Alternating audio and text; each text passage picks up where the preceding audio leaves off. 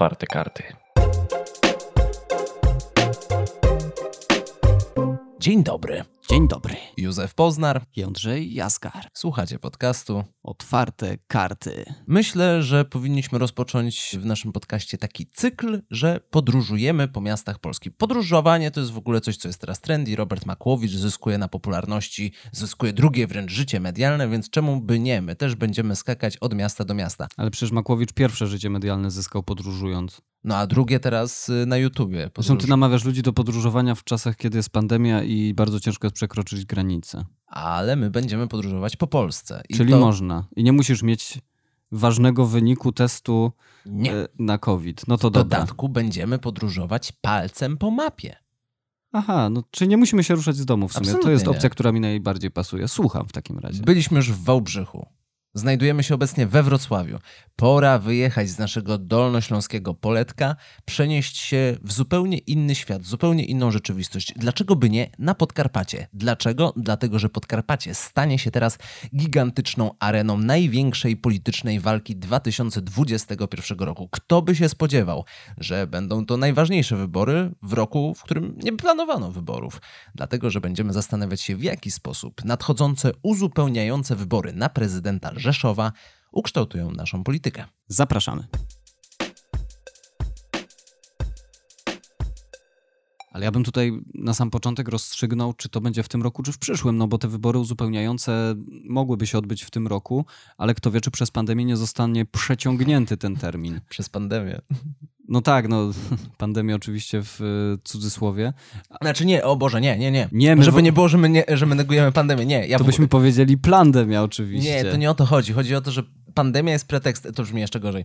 Chodzi o to, że jeśli chodzi o te wybory uzupełniające, przedterminowe, zwał jak zwał, one są zwoływane przez prezesa Rady Ministrów, którym jest premier Mateusz Morawiecki. I on wedle rozporządzenia je zwołuje, w sensie rozpisuje te wybory i ma to zrobić w jakimś określonym odstępie czasu. Z tym, że ponieważ jest pandemia, czas specjalny, może je yy, od, powiedzmy przełożyć gdzieś tam w jakiś inny termin. Znaczy, no nie może, ale może to zrobić. W sensie to jest różnica między co może w sensie swoich uprawnień, a może w sensie co ma możliwość, żeby zrobić. To znaczy, nie mamy de facto stanu nadzwyczajnego, ale tak naprawdę mamy.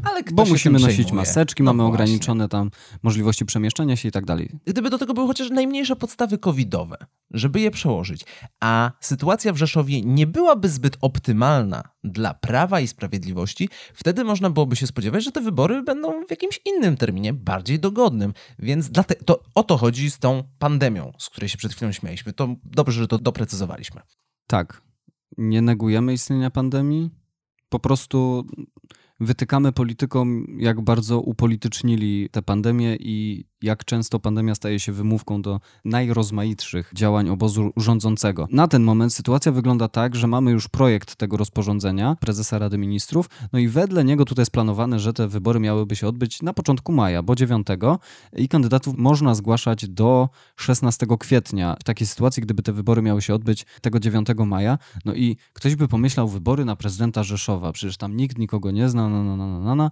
Ilu tam może być znanych polityków? No i o to właśnie chodzi. Znanych niewielu, ale kandydatów już mamy sporo takich, którzy deklarują możliwy start w wyborach. No bo pierwszy był oczywiście minister, e, wiceminister sprawiedliwości Marcin Warchoł, który przy okazji jest też pełnomocnikiem rządu do spraw praw człowieka. No i tutaj warto zauważyć, że wiceminister Warchoł ogłosił swój start w, w tym samym momencie, kiedy ustępujący prezydent Ferenc ogłosił swoje odejście i od razu został zarekomendowany przez ustępującego prezydenta Ferenca. Prawdopodobnie w przyszłym tygodniu poznamy kandydata lub kandydatkę PiSu, ponieważ tutaj się wymienia m.in. E, wojewodę Ewę Leniart. Konfederacja w ubiegły piątek ogłosiła start swojego kandydata na prezydenta Rzeszowa Grzegorza Brauna, który z tegoż okręgu podkarpackiego wszedł do Sejmu. Oprócz tego wymienia się również e, na liście możliwych kandydatów wiceprzewodniczącego Rady Miasta i współpracownika ustępującego prezydenta Tadeusza Ferenca Konrad Fiołek, który z kolei tutaj się szepcze, że może on będzie kandydatem zjednoczonej opozycji, no ale też nie do końca, no bo PSL już tutaj są jakieś przecieki, że planuje wystawić swojego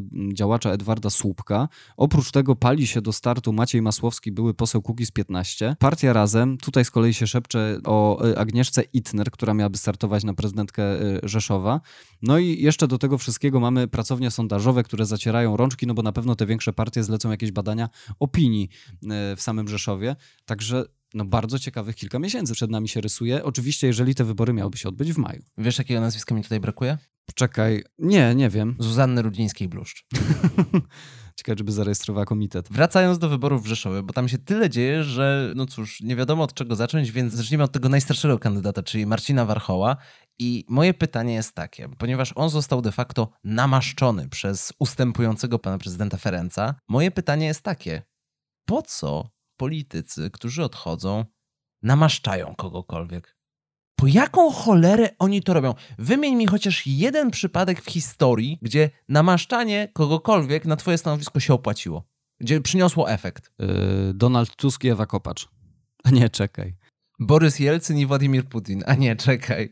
Mm, kogo by to... No, nie wiem, Józef. Zamilkłem. Nabrałem wody w usta. Nie, naprawdę nie jestem w stanie takiego teraz... Yy... Barack Obama i Hillary Clinton. Oh, wait. A Dudkiewicz i Sutryk we Wrocławiu? To jest doskonały przykład, dlatego że zwróć uwagę, że nie minęła nawet połowa kadencji Jacka Sutryka, a już Dudkiewicz zaczyna budować swoje własne środowisko odseparowane od Jacka Sutryka. No to jest w ogóle ciekawy kazus, bo też Jacek Sutryk z takiego miłego prezydenta w social mediach stał się takim prezydentem, który odszczekuje mieszkańcom, obywatelom swojego miasta w komentarzach na Facebooku. Niejednokrotnie trochę mało kulturalnie, no ale to już nie nam oceniać. Dlatego zastanawiam się, co kierowało prezydentem Ferencem. No, zakładam, to jest moja teoria, że zazwyczaj tym kieruje jakaś taka pycha. Przekonanie o własnej doskonałości, o własnym wspaniałym zarządzaniu miastem, państwem, partią, czymkolwiek. Gdzie w przypadku y, prezydenta Ferenca no, ma do tego podstawy, biorąc pod uwagę, jak długo rządzi, jak go wybierają. Ja też tutaj, Józef, mam y, sondaż Ibrisu przeprowadzony w y, połowie lutego w trzech dużych miastach w Polsce, w Rzeszowie, we Wrocławiu i w Gdańsku. No i tutaj tak, czy jesteś zadowolony z poziomu życia w swoim mieście? Rzeszowianie 95%, jak najbardziej. Serio? Tak, ale z kolei Rzeszowianie mają najmniejsze przekonanie, że w ich mieście żyje się lepiej niż w innych miastach wojewódzkich. To jest też ciekawa tendencja. W sensie Nie, no oni są po prostu realistami. Najmniej z tych y, trzech, które są tutaj wymienione w tym sondażu. Natomiast jeżeli chodzi o ocenę działalności prezydenta, no to tak, Jacek Sutryk 62%, Aleksandra Dulkiewicz-Gdańsk 64%, Tadeusz Ferenc Rzeszów 88%. Także on się cieszy autentyczną sympatią ludzi i nie wiem, mi się wydaje, że jedyną przyczyną taką logiczną, która dla mnie ma jakikolwiek sens y, namaszczania kogokolwiek, jest szczera wiara w to, że ten ktoś będzie tak dobry w tym, co robi, jak ja. Czyli dokładnie to, co powiedziałem, pycha. No tak. Czyli jest to odej... A pycha kroczy przed upadkiem. Dokładnie to, czyli rządzisz już tak długo i tak dobrze i tak fantastycznie jesteś w tym rządzeniu, że już porzucasz jakąkolwiek wiarę w demokrację, że może ludzie zadecydują, nie, ja wam mówię, słuchajcie, ja wam mówię, Głosujecie na tego i że na żadnego chuja więcej nie głosujecie. No i dzięki temu Marcin Warchoł ma już premię na starcie. No tak, do, bo to jest faktycznie spora premia. Drugą premię miałby ewentualny komisarz, gdyby został obsadzony i startował w tym wyścigu. Znaczy jest już obsadzony, tylko tak, że on nie startuje. Deklaruje, że nie wystartuje. No i tutaj no nie chcę być jak komentator sportowy, który ocenia podania, że to tutaj zmarnowana okazja PiSu, mo, mo, można było tutaj coś wywalczyć więcej. Nie, nie, nie. Zastanawialiśmy się przez dłuższą chwilę, jaka tam jest koneksja, bo jaka... Co łączy tych panów? Co łączy tych panów? No, no bo... bo pozwolę sobie po prostu przedstawić w skrócie sylwetkę prezydenta Ferenca, no bo tak, on współpracował z SLD, popierał Bronisława Komorowskiego w wyborach prezydenckich, a w ostatnich wyborach prezydenckich w 2020 roku popierał Władysława Kośniaka-Kamysza.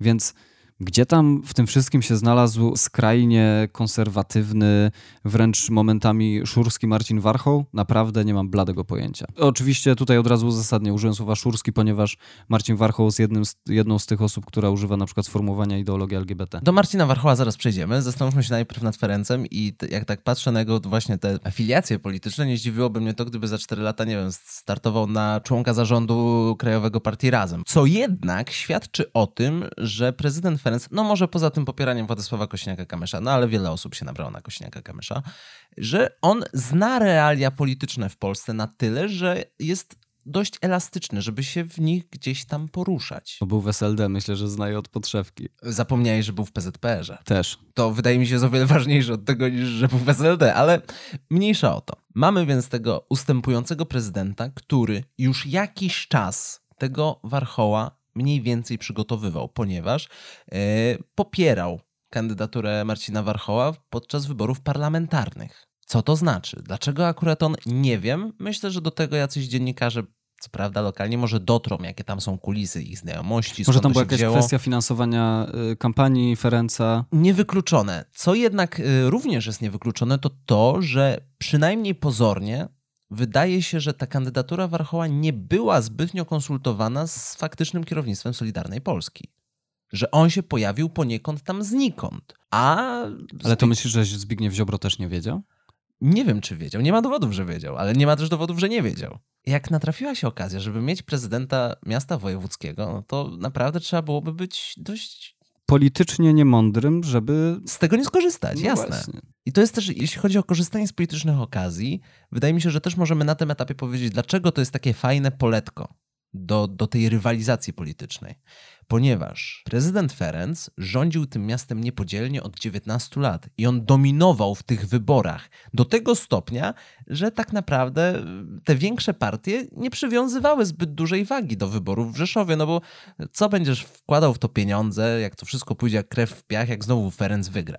I teraz, gdy Ferenc odchodzi, to nagle masz otwarte pole, masz niezbadany teren. Możesz sobie tutaj pozwolić na bardzo dużo rzeczy. To jest jeden element. Drugi element jest taki, że to jest trochę rok ogórkowy. Już ta pandemia nam trochę obrzydła, już te, te, te zagrywki zakulisowe, polityczne, no to, to, to, nie żyje.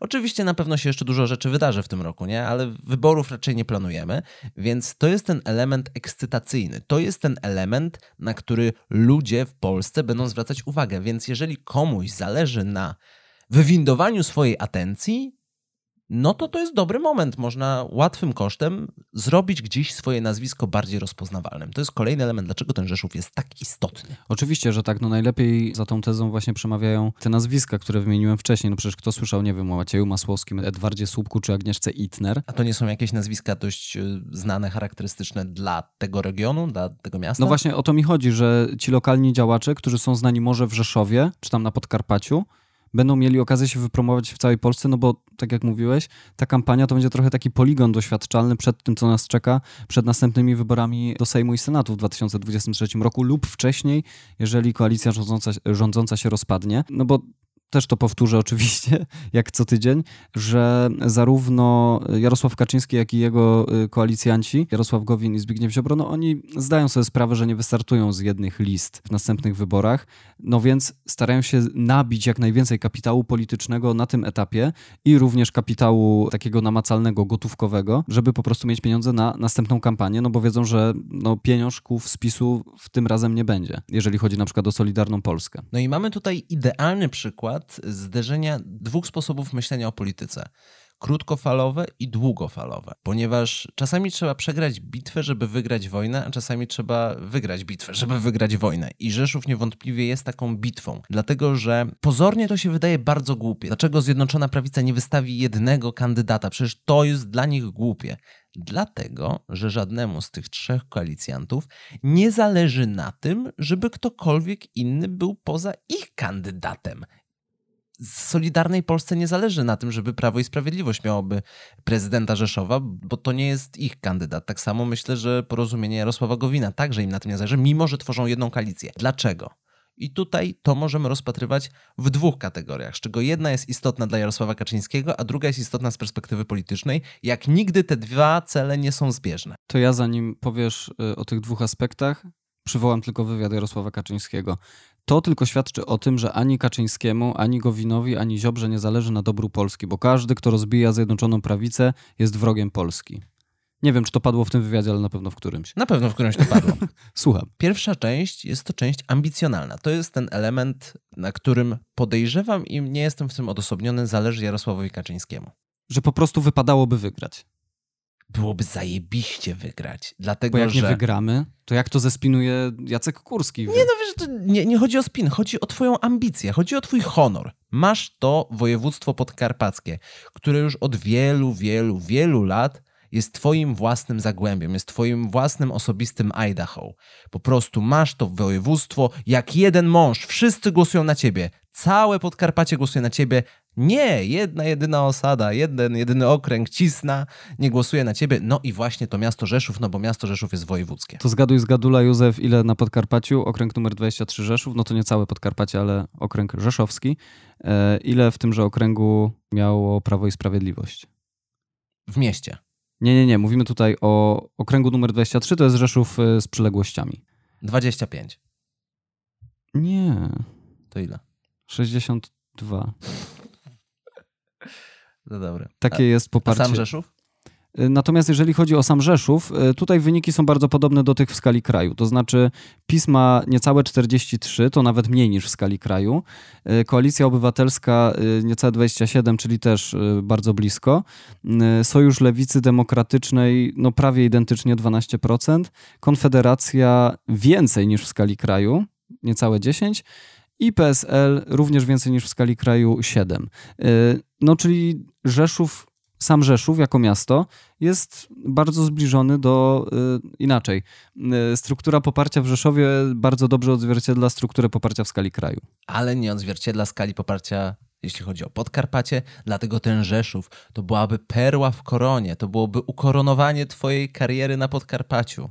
No bo prezydent miasta wojewódzkiego jest bardzo dobrym atutem w kampanii na przykład właśnie parlamentarnej. I to jest ten drugi aspekt polityczny, ten, który ma faktycznie jakieś znaczenie, no bo kaman, kogo obchodzą, nie wiem, honor, ambicje, złuda. Jarosława Kaczyńskiego. Natomiast, gdy mówimy o już wyborach parlamentarnych, no to fantastycznie jest mieć poparcie samorządowców właśnie, ponieważ to, to, są tak błahe sprawy, jak że robisz kampanię w Rzeszowie, no to miasto ci udostępnia teren, miasto ci udostępnia w ogóle, miasto ci ułatwia te sprawy. Łatwiej się robi wtedy politykę.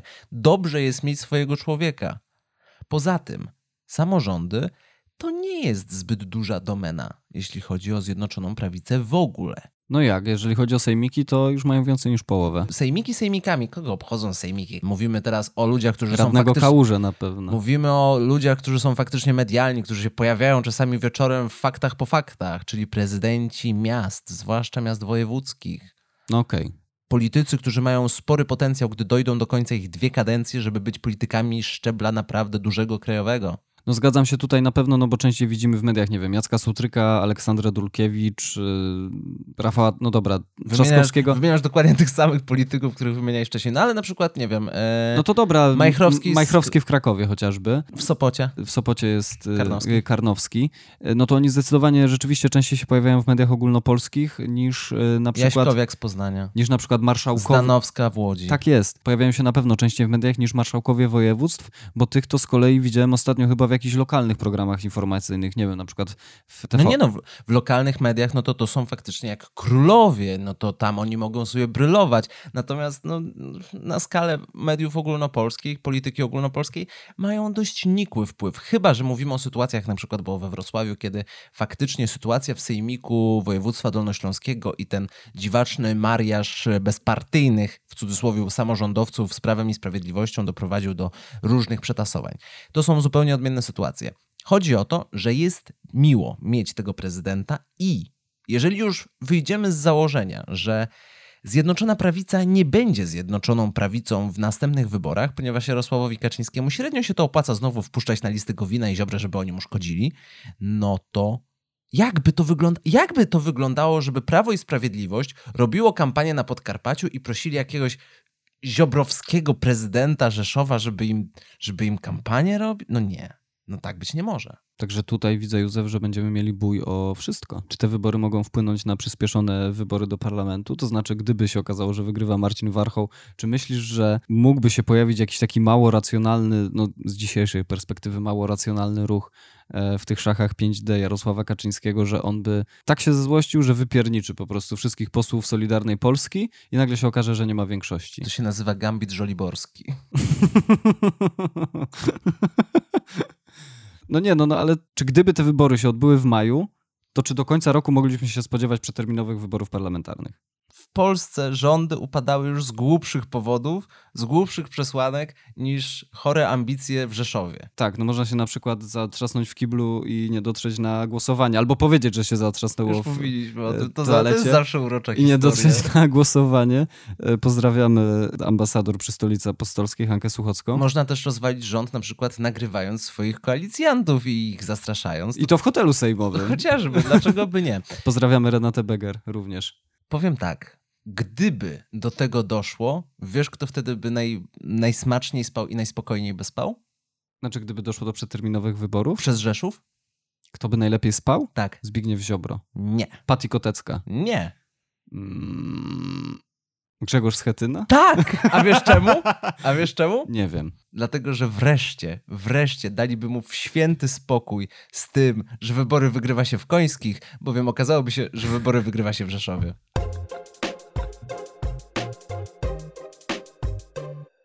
No dobra, więc zakładamy, że w tym najbardziej absurdalnym scenariuszu może być tak, że będzie czterech kandydatów Zjednoczonej Prawicy na prezydenta Rzeszowa. Z Solidarnej Polski 1, z PiSu 1, z, od Gowina 1 i czwarty I nie zdziwiłoby mnie to, gdyby jeszcze Ziobro wystawił jeszcze kogoś swojego. Bo na Nie, przykład by no. się nie dogadał z tym Warchołem. do tego się nie posunie. Tego nie wiesz. Dobra, ale powiedzmy, że realny scenariusz to jest prawdopodobnie dwóch kandydatów ze Zjednoczonej Prawicy przy założeniu, że PiS się nie dogada z Solidarną Polską. To jest dość prawdopodobne. Więc jedyne, jedyne co musiałaby zrobić opozycja w tym wariancie, to po prostu wystawić jednego kandydata. No i wtedy matematyka jest prosta.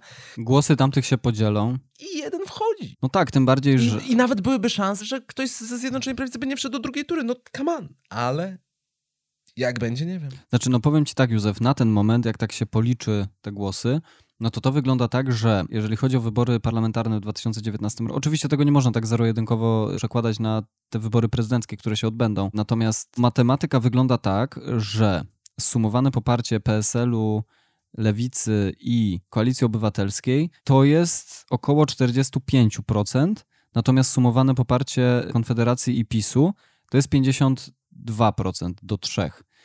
Także no tutaj tak na dwoje babka wróżyła, czy rzeczywiście wspólny kandydat opozycji, on na pewno ma szansę do, na wejście do drugiej tury, tutaj pełna zgoda, ale czy ma szansę wygrać z kandydatem Zjednoczonej Prawicy? Czy, znaczy jednym z kandydatów Zjednoczonej Prawicy, która jak się okazuje nie jest aż tak zjednoczona, żeby wystawić jednego kandydata? Nie wiem. Ja też nie wiem.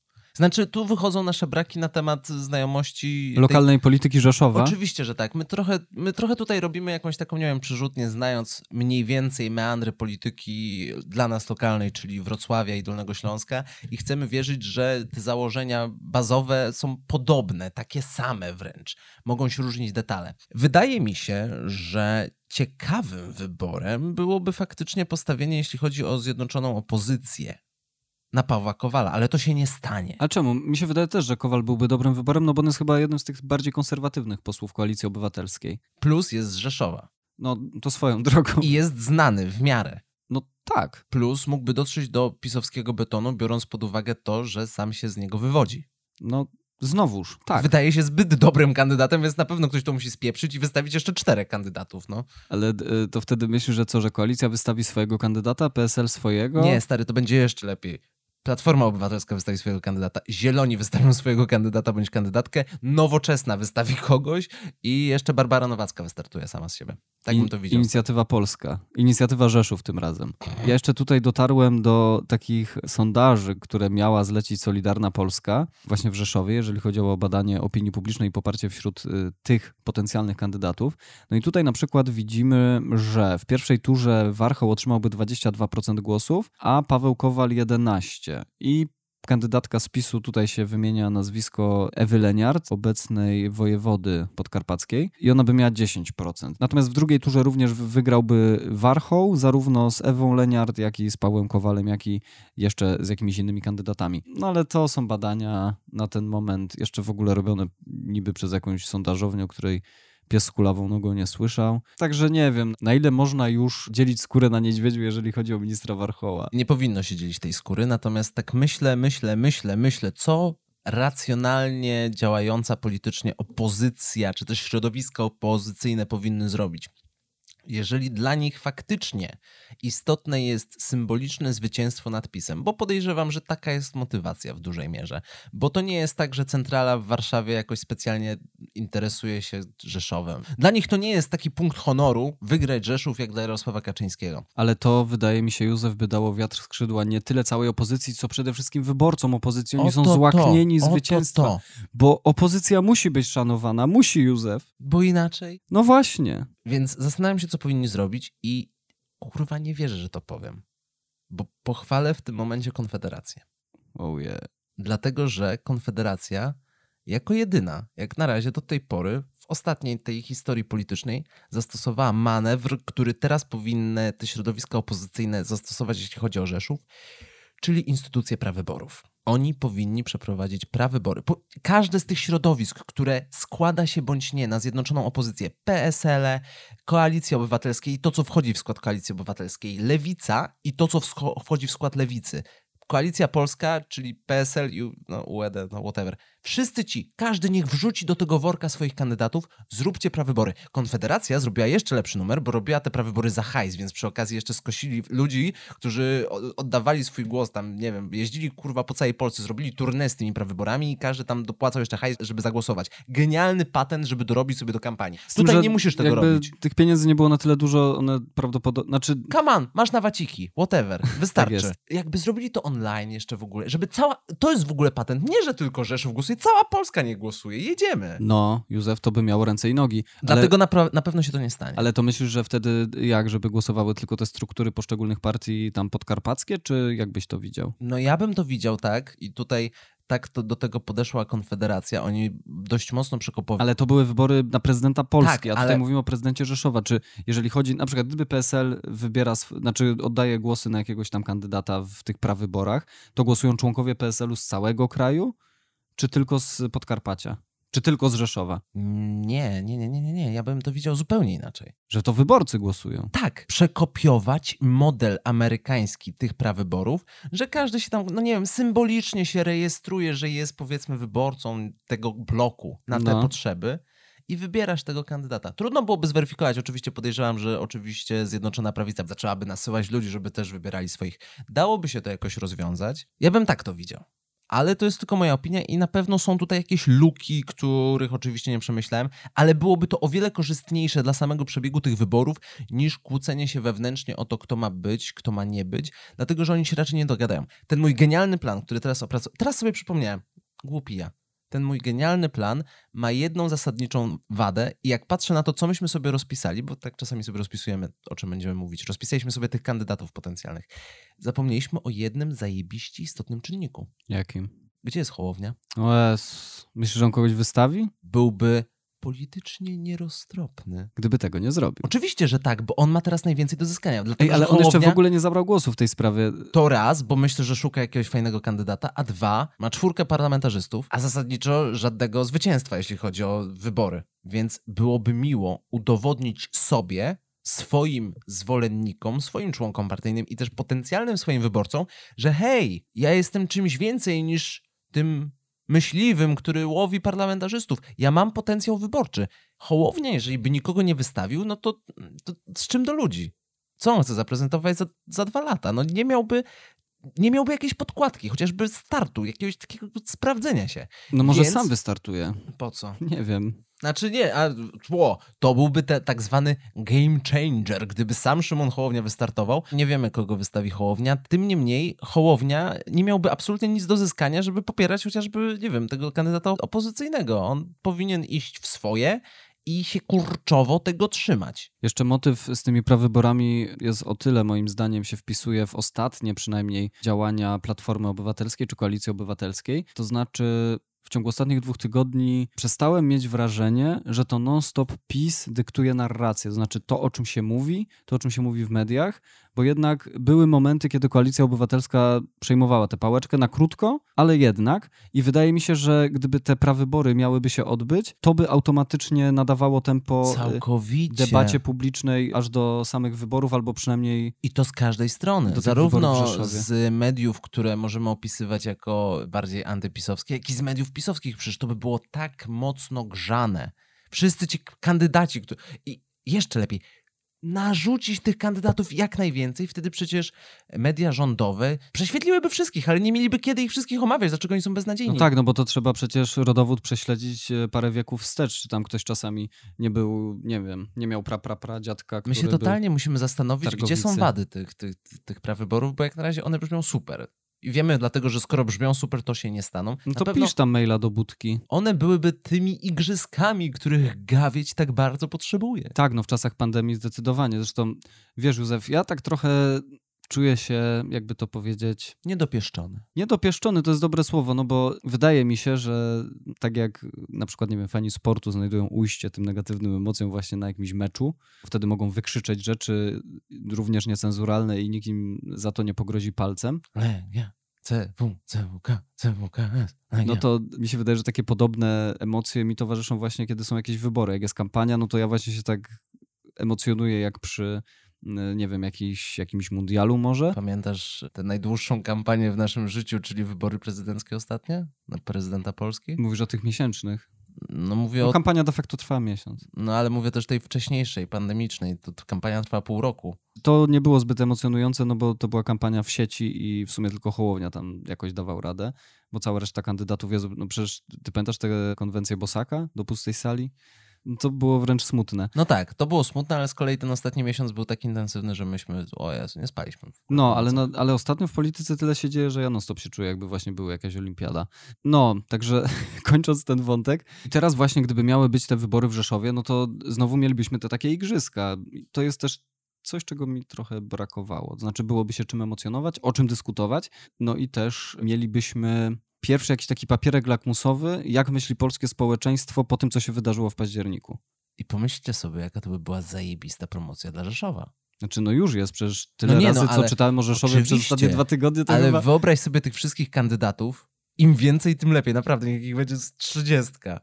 Robiących kampanię w tym samym czasie, przecież im by się skończyły zabytki Rzeszowa, na których tle mogliby występować. wszystkie hotele w Rzeszowie powyprzedawane, no bo każdy kandydat jak tam śpi, no to musi mieć od razu cały sztab ze sobą. Nagle by się okazało, że Że któryś, brakuje hoteli w Rzeszowie, Tak. bo jest tylko 50% miejsc. i nagle by się okazało, że któryś z polityków występuje, nie wiem, na tle jakiejś studzienki kanalizacyjnej, bo to jest studzienka kanalizacyjna, którą odwiedził papież podczas swojej wizyty do, do Rzeszowa, bo by szukali tak, takich, wiesz, tego by się chwytali. To byłaby najdziwniejsza kampania wyborcza. Ja już czuję, ja się i, i czuję, że się rozczaruję, ale czuję delikatne podekscytowanie na myśl o tym, co się będzie działo w tym Rzeszowie, bo tam się może dziać wszystko. Ja też się teraz trochę nakręciłem, ale staram się nie i wiem. Dlatego ostućmy emocje, Ostuć. Porozmawiajmy o tej, no, nie do końca bielutkiej owcy, która znajduje się w tym całym zestawieniu, ponieważ podczas gdy wszystkie inne partie zastanawiają się, kogo, kogo, kogo związanego z Rzeszowem, kogo wystawić na kandydata na prezydenta, jest jedno ugrupowanie, które niezależnie od tego, w którym mieście będą się odbywały wybory, zawsze kandydatem będzie ten sam Grzegorz Braun. No Grzegorz Braun jest posłem z Podkarpacia, czyli też Rzeszowianie na niego oddawali swoje Co jest głosy. niesamowite, bo ja nie wiązałem Grzegorza Brauna nigdy z Podkarpaciem. On, on mi się zawsze jawił jako ten tutaj. On, w sensie pomijając to, że on jest urodzony w Toruniu, to bardziej go wiąże ze szkalowaniem profesora Miotka i uważaną przez niektórych za przedwcześnie zakończoną karierą akademicką we Wrocławiu. Nie zapominajmy o wybitnych dziełach filmowych. Przecież Arche Czyste Zło, również film dokumentalny z Lechem Wałęsą w roli głównej, plusy dodatnie, plusy ujemne. Y, Chociaż ten film akurat y, obfituje w różne śmieszne wypowiedzi byłego prezydenta. Czy też uwielbiana przez katechetów i katechetki produkcja Eugenika Czyste Zło. Nie, przepraszam, to jest Arche To było Arche Czyste Zło. Eugenika w imię postępu. Znany dokumentalista. Ja tak analizuję w ogóle 2019 rok. Grzegorz Braun startujący z Podkarpacia. Nie wiem, może to był taki manewr, żeby podebrać tych bardziej skrajnych wyborców PiSu. Grzegorz Braun, może jako prezes Konfederacji Korony Polskiej. Nie wiem, czy ty wiesz, tak, to, tak na, na marginesie, jak teraz myślę. Konfederacja jest partią federacyjną. Ale wiesz co, właśnie Józef, w sensie, no bo to jest tak, że na nim się składają mniejsze partie, ale sama Konfederacja również jest zarejestrowana jako partia. No to jest federacyjnym, jest federacyjną partią No polityczną. tylko, że w kodeksie wyborczym jako tako nie masz rozróżnienia na partię taką, no nie, ale siaką, jeż- sraką i owaką. Nie, ale jak rozumiesz, jak funkcjonuje federacja i jak funkcjonuje konfederacja, no to No. konfederacja jest partią federacyjną. Na logikę. Konfederacja to jest związek państw, które nie mają scentralizowanej władzy i one tworzą, pozostają suwerennymi podmiotami. I de facto konfederacja nie jest takim bytem.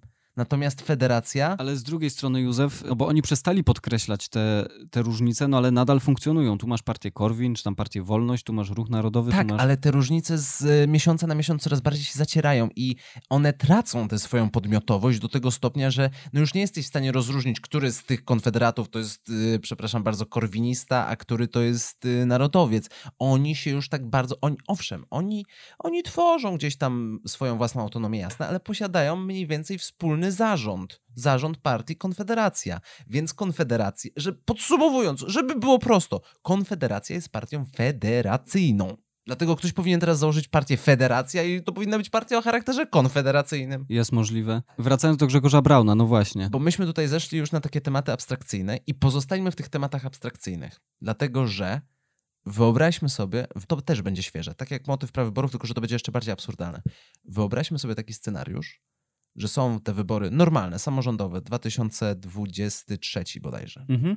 I wszyscy, wszystkie partie panikują. O mój Boże, kogo, kogo wystawimy we Wrocławiu, w Szczecinie, Misia w Katowice? Gogo. Co by było? Czy to jest w ogóle możliwe? Zastanawiam się teraz, czy to jest w ogóle możliwe, żeby Konfederacja zrobiła jedną, jedyną kampanię ogólnopolską i wystawiła Grzegorza Brauna jako kandydata na prezydenta wszystkich miast wojewódzkich i byłych wojewódzkich. Nie można startować naraz w dwóch miastach. Jest to zabronione? Co nie wiem, no ale wydaje mi się. Pytanie, czy to jest zabronione, czy to jest kwestia, żeby uzbierać, nie wiem, wtedy to by było 30 milionów podpisów, czy co? No w sumie nie musisz mieszkać w miejscowości, w której chcesz być burmistrzem lub prezydentem. No, No skoro startował Grzegorz Braun na prezydenta Gdańska i jest tak uniwersalny, że mógł być prezydentem Gdańska, jest posłem na Sejm i może być prezydentem Rzeszowa, to, to wystawcie go w Legnicy, wystawcie go w Kędzierzynie, wystawcie go w Częstochowie, wystawcie go w Warszawie, wystawcie go w ale Suwałkach. Józef, ja tak. Po co tracić pieniądze?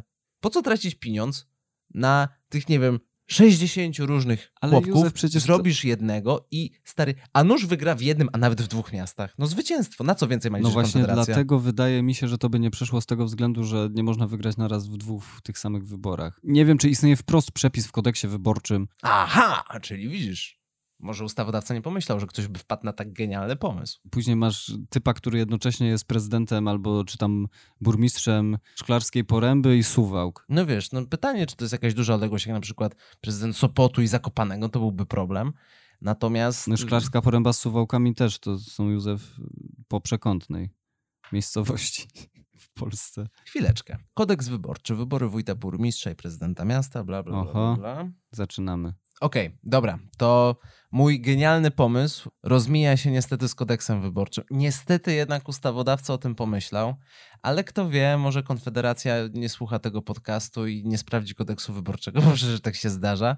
Dla tych ciekawskich, tak jak ja, okazuje się, że kodeks wyborczy, dział ósmy, wybory wójta, burmistrza i prezydenta miasta, rozdział pierwszy, przepisy ogólne, artykuł 472, kandydat na wójta, burmistrza i prezydenta miasta nie może jednocześnie kandydować na wójta, burmistrza i prezydenta miasta w innej gminie. Ja rozumiem. nie może jednocześnie kandydować do Rady Powiatu i do Sejmiku Województwa. Może kandydować do Rady Gminy, gminy tylko na obszarze gminy, w której kandyduje na wójta. Ja rozumiem, Józef, że PiS cię przyzwyczaił do pisania prawa na kolanie, no ale takich bzdur to chyba nawet oni by nie napisali. Chociaż dajmy im jeszcze 5 lat. Zobaczymy. Może się okaże, że może być jednocześnie prezydentem dwóch miast, bo czemu by nie? No to jak myślisz, na prezydenta jakiego miasta będzie Grzegorz Braun startował w 2023, skoro już musi wybierać? Nie Gdzie no. jeszcze nie startował? No wygra w Rzeszowie i tyle. Będzie na drugą kadencję startował. Ja tak sobie badam sondaże i wyniki wyborów. No i tak, jeżeli chodzi o wyniki wyborów Konfederacji w samym mieście Rzeszów, no tutaj mieli prawie 10%. Braun w Gdańsku miał 11% głosów, więc ja szacuję, że on te 10% w Rzeszowie może uszczknąć. Chyba, że będzie jakiś bardziej skrajny kandydat. Chyba sobie kpisz w tym momencie. Naprawdę? Chyba sobie jajca robisz. Dlaczego tak mówisz? Dlatego, że Brown dostał te, mówiłeś ile? 11 w Gdańsku? No. Brown dostał te 11% dlatego, że Konfederacja jak zwykle musiała być kontrarianem i nie, mo, nie, nie, mo, nie może być w tym kraju pierdolonej zgody. Nie można było ustalić, dobra, zdarzyła się tragedia, nie robimy z tego jakiejś polityki. Wstrzymajmy się na chwilę. To był jeden z niewielu momentów w miarę minimalnie koncyliacyjnych w tym kraju, że PiS nie wystawił nikogo w tym wyścigu wyborczym. To nie, to trzeba było, to Brown musiał wystartować. 10 punktów procentowych z tych 11 Browna wtedy to założę się, że to byli wyborcy Prawa i Sprawiedliwości, którym po prostu no, ręka by uschła, gdyby zagłosowali na kogoś z Platformy Obywatelskiej. No może tak być, może się okazać, że Grzegorz Braun będzie miał poparcie takie śladowe jak jego kolega Janusz Korwin-Mikke w praktycznie każdych wyborach. Ja myślę, że jeżeli Zjednoczona Prawica wystawi dwóch, trzech kandydatów, to tutaj Grzegorz Braun będzie się ocierał o wynik mm, Pawła Tanajno. No pożyjemy, zobaczymy. O, to możemy Józef się założyć. Czy Grzegorz Braun będzie miał poparcie wyższe czy niższe niż Komitet Wyborczy Skuteczni Piotra Liroja Marca w e, mieście Rzeszów w wyborach parlamentarnych 2019? Ile mieli wtedy? No właśnie o to chodzi. Nie, nie mogę ci powiedzieć. Musisz zgadywać. Ocieramy się tutaj, Józef, o granicę błędu st y, statystycznego. Hmm. Czy mogę znaleźć sobie jedną statystykę? PKW, zanim y, odpowiem na to pytanie. I to nie, i nie sprawdzę tego komitetu Piotra Liroya Nie, dobra, to ja ci powiem. Powiedz. Na komitet wyborczy Liroya Marca zagłosowało 707 wyborców, Jezuniu. co stanowi 72% ogółu wyborców w Rzeszowie. Nie, znaczy no, tych, którzy oddali głos w Rzeszowie. Nie, no to wydaje mi się, że więcej będą mieli jednak niestety. To może w liczbach bezwzględnych się pobawmy. No. Ile osób w Rzeszowie zagłosuje na y, Grzegorza Brauna, biorąc pod uwagę, że w wyborach parlamentarnych wzięło tam udział prawie 100 tysięcy osób, a na Leroya Marca zagłosowało 700? Ja myślę, że Grzegorz Braun będzie oscylował w granicach... Tysiąca? Chciałem powiedzieć dwóch i pół tysiąca głosów, o. plus minus 500. Uhuhu. Plus minus 500, czyli tak. około 2000. 2-3 tysiące, w tym, tutaj ten zakres. Ja Dobrze. Ja powiem 1000 do 2, ale zobaczymy. No, no czyli to jednak y, tak bardziej ryzykownie niż ja. A czemu nie? Najpierw mu dałem 10%, teraz mu daję 2. Zobaczymy. Raz się żyje. Wydaje mi się, że za wyłączeniem fanów siatkówki jeszcze nigdy Rzeszów nie był tak pasjonującą areną bitewną, jak może być w nadchodzącym wyścigu o fotel prezydenta miasta Rzeszowa. Ja powiem więcej. Że nawet bardziej niż w siatkówce? No to prawda. Nie, nie, nie, Józef, w ostatnim czasie... W jakiej części Polski leży Rzeszów? Wschodniej. A dokładniej? Południowej. A połącz? Połud południowo-wschodniej części kraju leży Rzeszów. Dobra, jestem ciekaw, do czego dążysz w tym Jaki momencie. stan leży w południowo-wschodniej części Stanów Zjednoczonych? Na fy. Floryda. No. Myślisz, że Podkarpacie będzie polską Florydą? Znaczy nie w takiej kategorii języczka uwagi, jak to miało miejsce w, przy wyborach w 2000 roku. Ale w taki sposób, że dzieją się tam rzeczy niestworzone i najczęściej tam wyjeżdżają emeryci na spokojną emeryturę. Nie. W takim sensie, że. Że zawiadą tam systemy wyborcze i dojdzie tam do dziwnych przekrętów, i zasadniczo trzeba będzie przeliczać te wybory, i ostatecznie ktoś wygra o mniej niż tysiąc głosów, tak? Chodzi mi o to po prostu, że tak jak często się mówi o Florydzie, że po prostu każdy wie, że tam się wydarzyło coś ważnego, jeżeli chodzi o system, system demokratyczny w Stanach Zjednoczonych lub w tym przypadku niedemokratyczny, tak Rzeszów może być właśnie czymś, co będzie takim bardzo charakterystycznym punktem na polskiej osi czasu, jeżeli chodzi o tę młodą demokrację może trochę za daleko idące i poprzedzone niepotrzebnymi zgaduj zgadulami. Jak się okazało, jesteś bardzo kiepski z geografii. Ja mam wrażenie, że my. My się za bardzo skupiliśmy ciągu, na tym Rzeszowie. Że, żebyśmy, zamknęliśmy się w tej bańce. Żeby, żebyśmy mieli jasność, myśmy do tego odcinka podchodzili na takim zupełnym luzie, na takim prostym, szybkim opisaniu sytuacji w Rzeszowskiej. A myśmy się w trakcie zaczęli tak nakręcać, że już nie możemy się doczekać tych wyborów. I okaże się, że to pewnie będą bardzo nudne wybory, które nic nie zmienią w krajobrazie politycznym bo, bo musi być odwrotnie. Ale na wypadek, gdyby się okazało, że to faktycznie będzie istotna arena, no to będziemy gdzieś tam po cichu śledzić to, co się dzieje faktycznie tam politycznie. A kto wie, jak będziemy mieli jakiś wolny weekend, to może wybierzemy się na, na nie wiem, na szybki wypadzik do Rzeszowa. Zobaczymy ten słynny pomnik, zobaczymy inne charakterystyczne obiekty w Rzeszowie. Kto wie, warto byłoby się tam wybrać. A co Józef wiesz o Rzeszowie już tak abstrahując od polityki? Wiem, że Rzeszów jest stolicą województwa podkarpackiego. Słyszycie to klikanie w tle? To jest Józef, który właśnie wpisuje Rzeszów w wyszukiwarkę Google. Jest także centralnym miastem aglomeracji rzeszowskiej. Znajdują się tam dwie duże uczelnie państwowe, Uniwersytet Rzeszowski, który ma 12 wydziałów i Politechnika Rzeszowska. No dobra, ale nie, chodzi mi o jakiś... Z czego znasz Rzeszów? No z tego pomnika. Z jakiego pomnika? Wiesz dobrze, z którego pomnika. Jaki jest pomnik w Rzeszowie? No wpisz sobie pomnik Rzeszów. O Jezuniu, co to jest? Pomnik czynu rewolucyjnego? No to widzisz, ja nie znałem Rzeszowa nawet z tej rzeźby. No ja jeszcze wiem, że jest tam y, klub Aseko Resowia Rzeszów i wiem, że w Rzeszowie jest też siedziba firmy, jaką jest Aseko, która jest jedną z ważniejszych firm wygrywających przetargi państwowe w Polsce. Mhm. To były otwarte karty. Dzięki wielkie za słuchanie. Józef Poznar. Jędrzej Jazgar. Trzymajcie się ciepło, zwłaszcza w tym Rzeszowie. Pa, pa. Do usłyszenia.